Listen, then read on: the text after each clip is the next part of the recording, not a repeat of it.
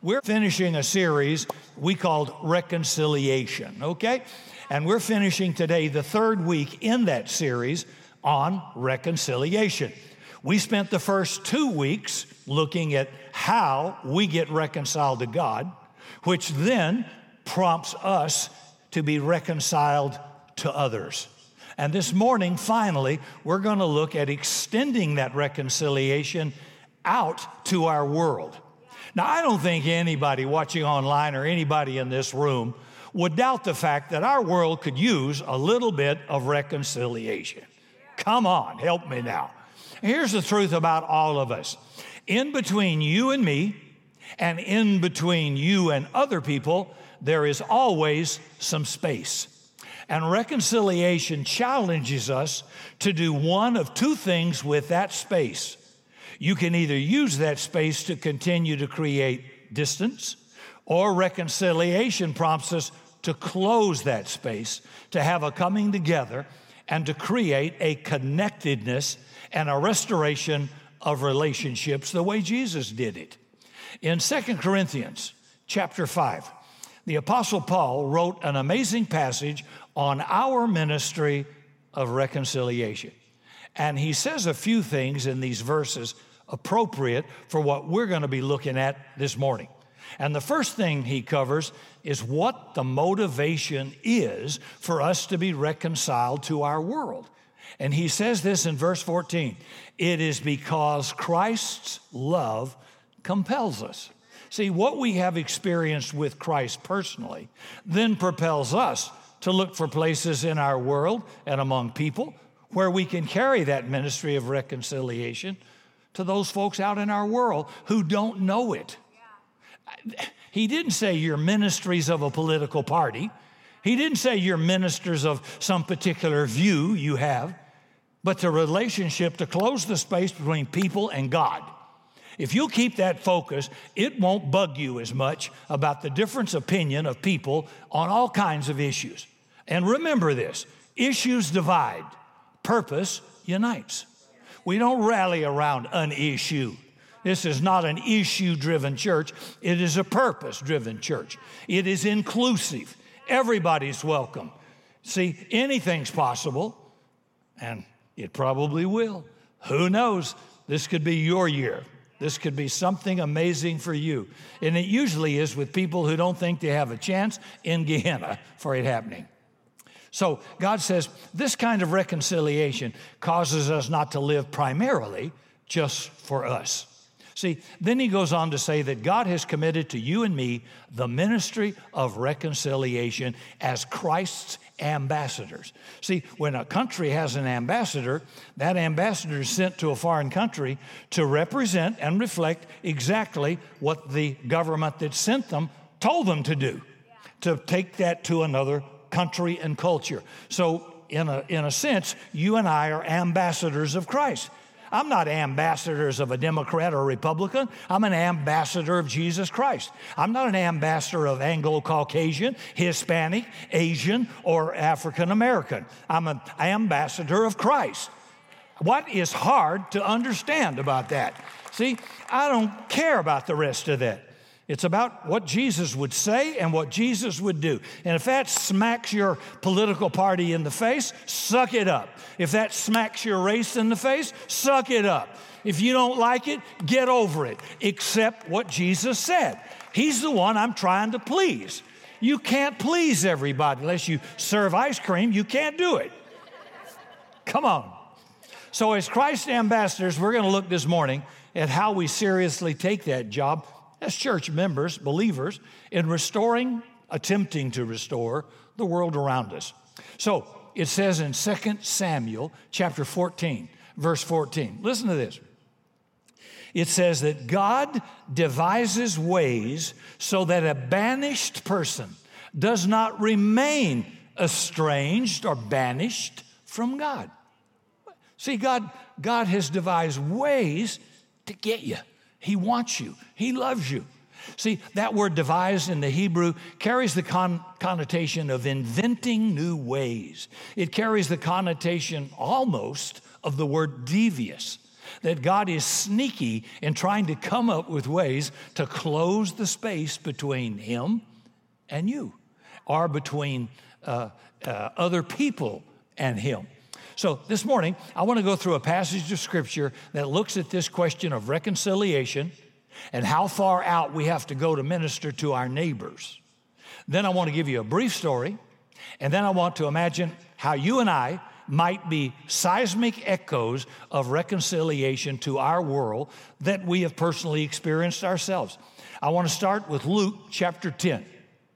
By the way, you may not know this, but in the South, Luke was the, was the name of a lot of people who were bootleggers. Luke and the boys. That's my middle name. no wonder I'm questionable. so if you if you if you grew up in the church, you've heard this a lot in Sunday school. But I'm here to tell you this morning, folks, that this is not a children's story. When you begin to understand what Jesus was attempting to do with these Hebrew listeners and the way he told this story, it is at least PG 13. At least. So when you and I grew up in church, we heard it as the story of the Good Samaritan so sweet and precious, put on flannel graph. It's very different from that, though, in reality. Starting in verse 25, we're going to pick up the story, and it says that an expert in the Mosaic law came to ask Jesus a question. Now, that was not unusual, that was a common practice in Jesus' day. Jesus, as a rabbi, was out teaching, and different experts in the law, that's the Mosaic law, and different religious leaders would stop when they saw a crowd gathered around a rabbi, and they would all pose different questions to him. Now, listen to what the author Luke writes about the motivation that prompted this expert in the Mosaic law questioning Jesus, because it would not have been apparent to the people who were listening.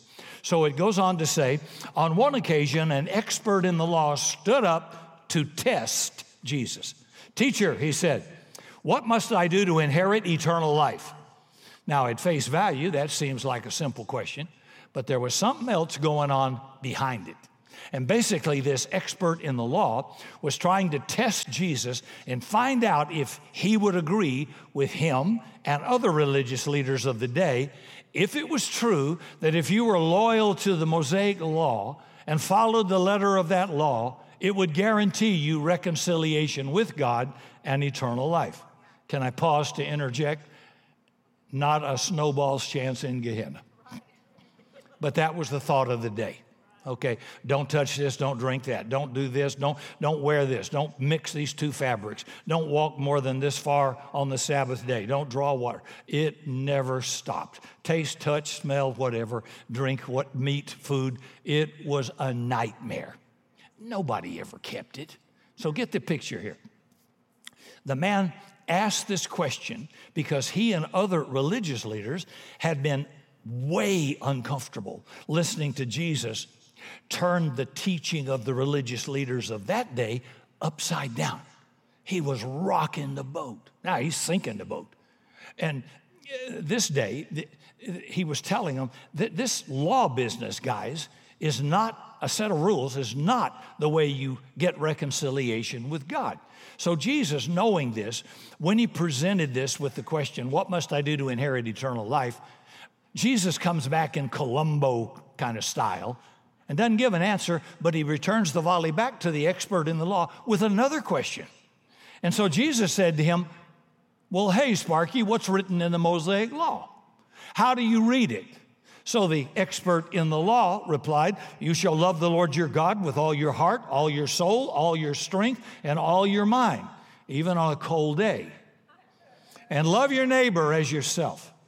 And then he replies with the right answer and he says, Jesus says to him, You've answered correctly. Then Jesus says, Do this and you will live. Now that should be the end of the story, but it wasn't. And again, Luke gives us a little insight into what's going on in this man's heart. It says about this expert who asked the question, but he wanted to justify himself. So he asked Jesus, And who is my neighbor? Now, again, in that day, the majority of religious leaders would define their neighbor, people do it right in church, as people who looked like them, acted like them, voted like them, lived just like they did. What's changed? Not much. So there was a real narrow, socially accepted circle of social strata, and the predominant Jewish thinking was my love for my neighbor extends only as far as my family and my people and people who are just like me. And so, guess what?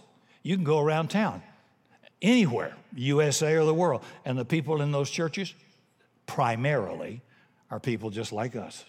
You go to each one. Maybe it's an upper class ultra conservative. Maybe it's a lower class uh, minority driven, uh, uh, liberal, whatever. Another one based on uh, Hispanic or Asian or nas- nationality or a, a Nigerian church.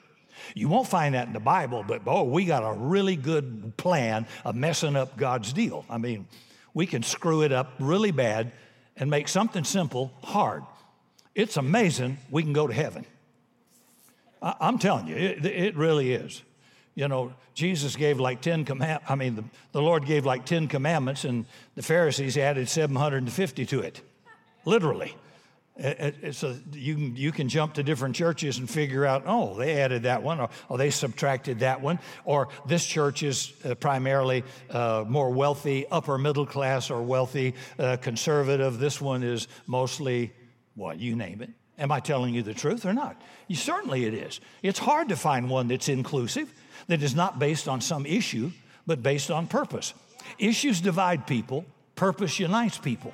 Don't you build a life or a church on an issue. We build on Christ. He's the solid rock. He's our foundation. I'm not building on a political party or on a race or on a color. I'm building it on Jesus. So anybody's welcome. Everybody's welcome. And you're going to see that's exactly what Jesus is going to get at. So instead of giving this expert in the law an answer, Jesus decides to tell a story. And in this story, he uses a typical Hebrew framework that uses three different pieces of action. And they are very simple three words come, do, and go. You got that? Come, do, and go. So in this story, a participant of the story would come into the story, then he or she would do something, then they would leave and go out of the story.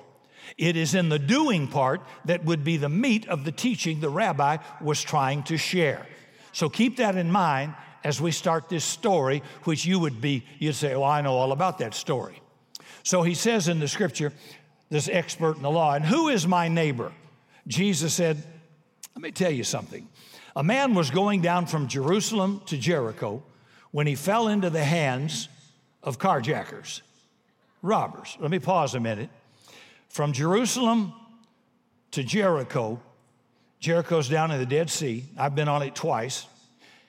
There's a temperature change of 30 degrees between Jerusalem and the Dead Sea or Jericho.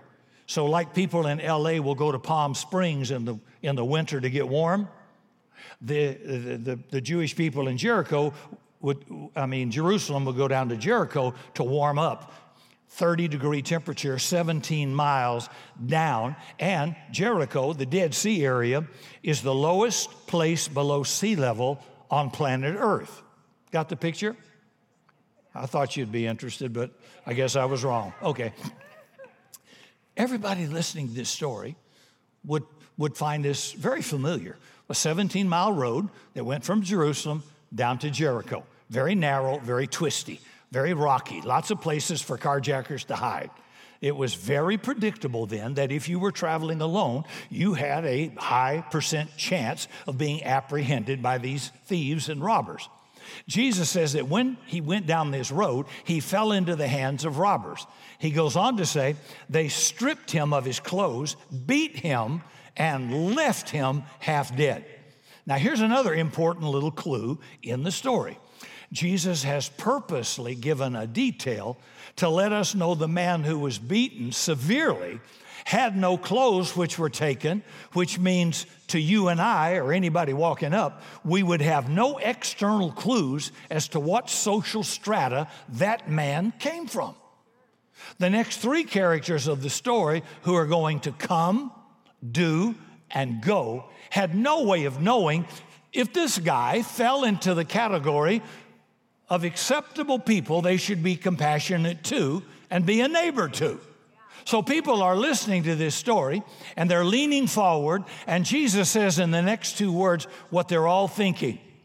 They're thinking the hero of the story has now come into the story. Here it comes. And Jesus said, A priest happened to be going down the same road, verse 31. Now, what was typical was when priests were done with their priestly duties in the temple in Jerusalem on a Saturday, that's their Sabbath, they would leave either that day or early the next morning, riding a donkey to go down that road to Jericho, where their weekly home was, away from the hustle and bustle of the big city.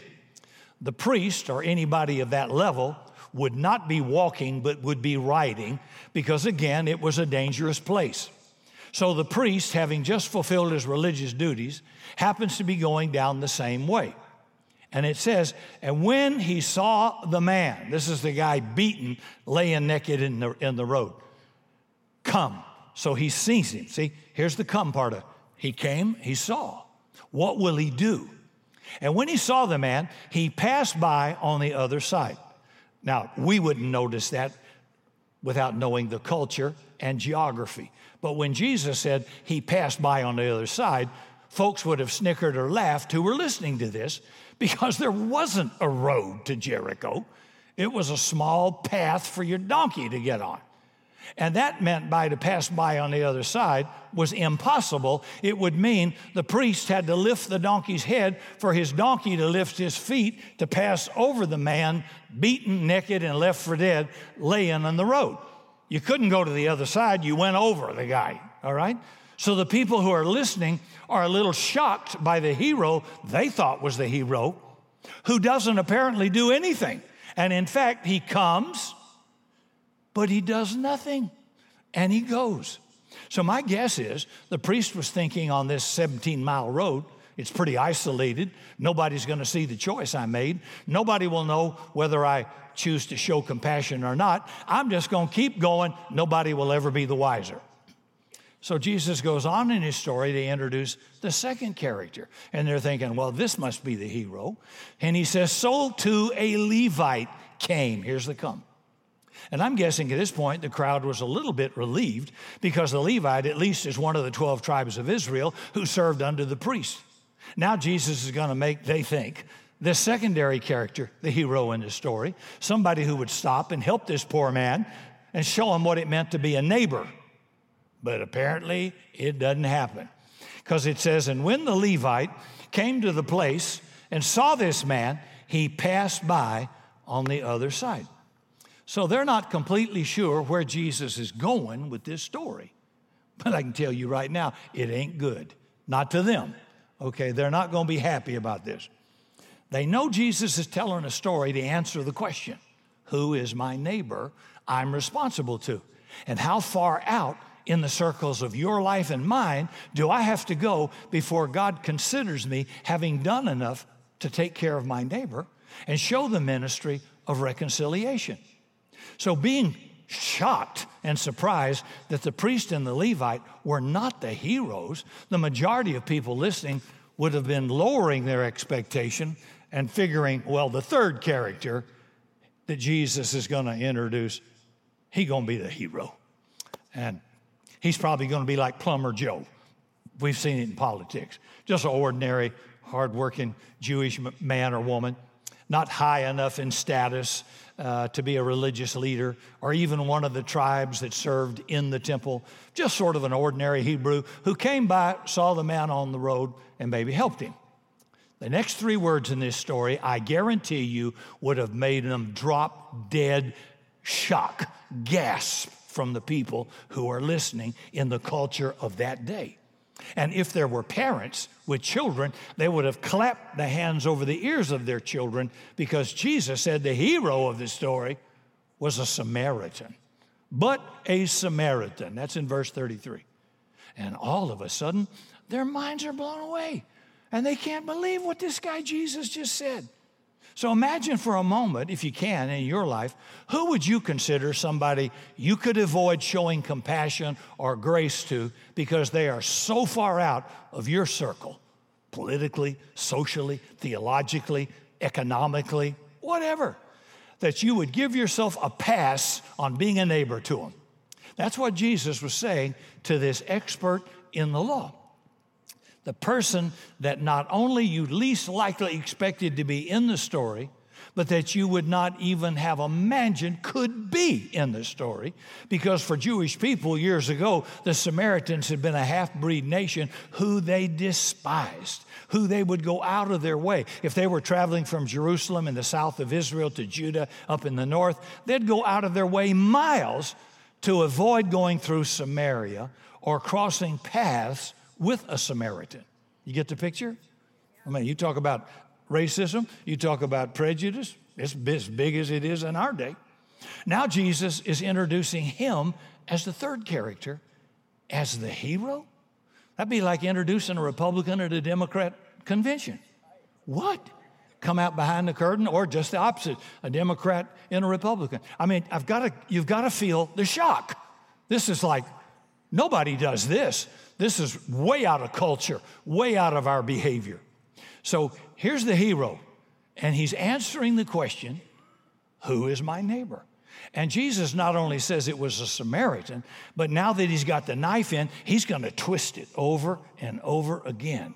Because now, where the first two characters did the come and the do and the go without doing anything except go, Jesus stops here on the Samaritan's action and gives seven do's the Samaritan did.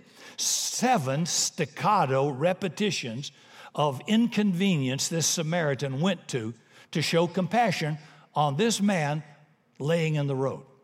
And it says, when he saw him, he had pity on him and went to him.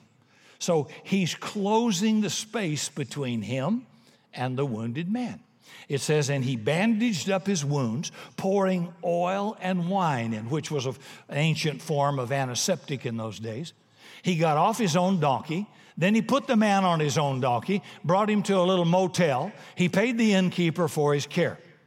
Now, while they couldn't even believe when Jesus said, but a Samaritan, now Jesus is saying, and that Samaritan did this and did this and did this and did that.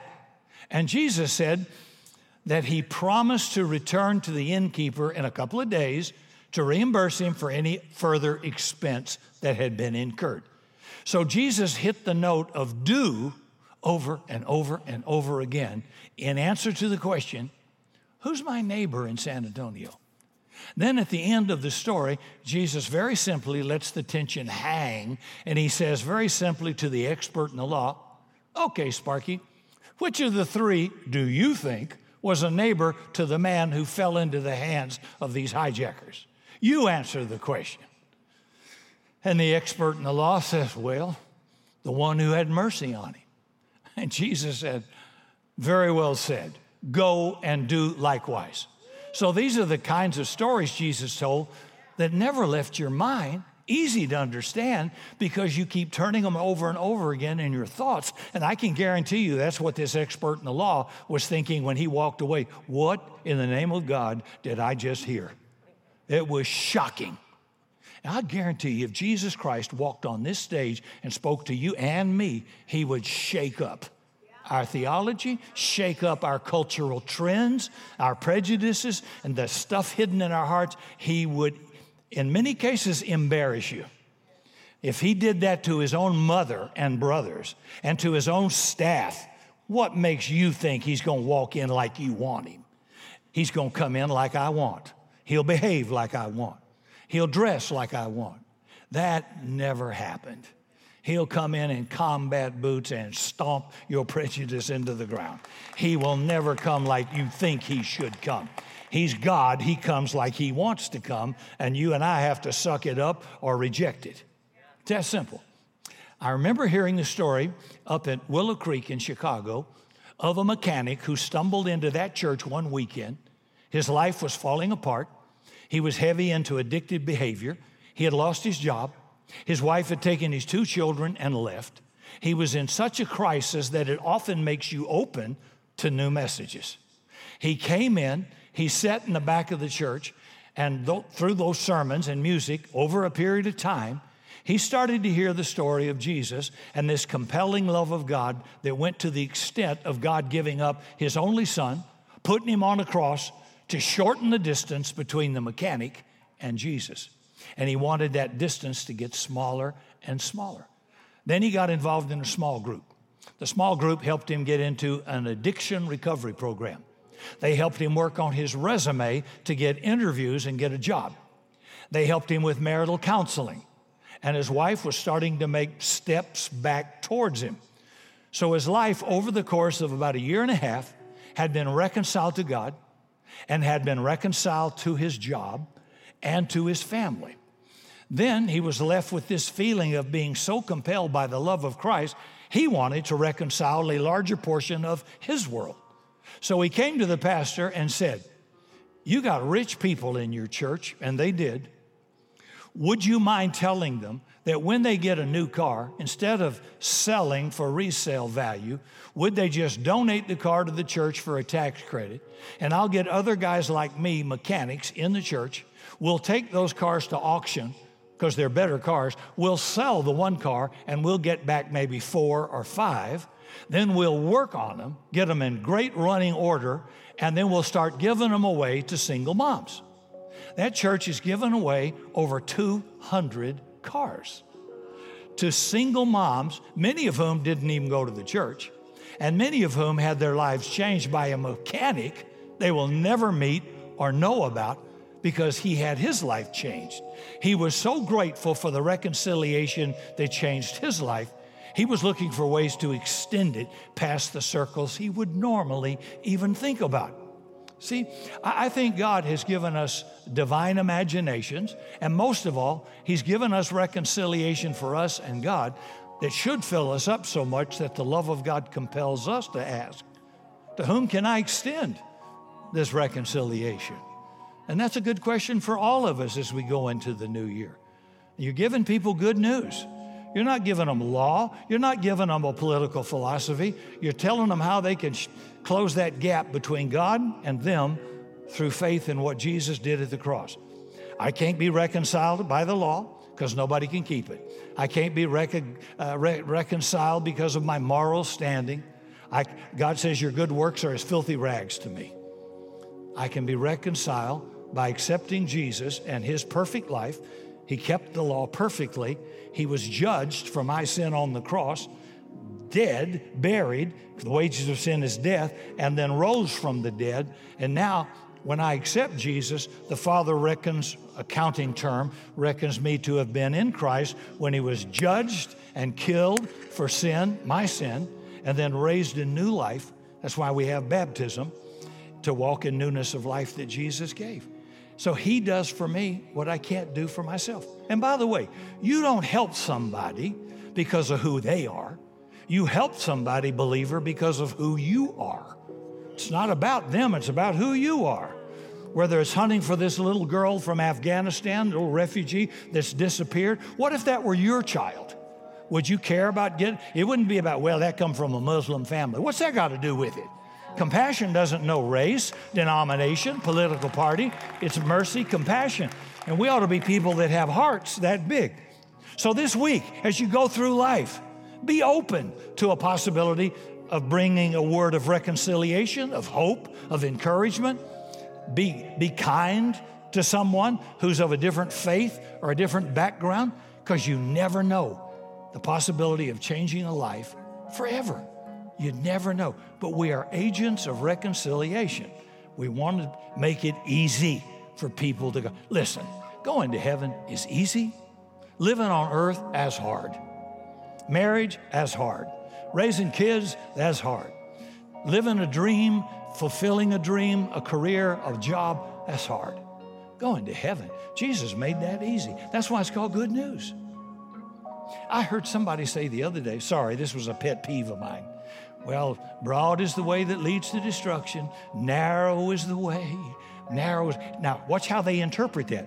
Narrow meaning it's going to be really hard to get in the kingdom of God. It is not. They were pluralistic. They worshiped everything. They kept the law. They built, uh, they had other gods they worshiped. They said, wear this, don't drink this, and that'll give you access to God. Broad is the way. That was everywhere. Jesus showed up and said, I am the way, I am the truth, I am, I am the life. No man comes to the Father but by me. That's the narrow way, meaning it's Jesus only. Not Jesus plus politics, Jesus plus good works, Jesus only. That's the narrow way.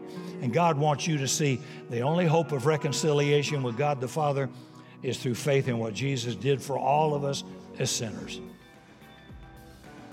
For more information on Summit Christian Center, visit summitsa.com.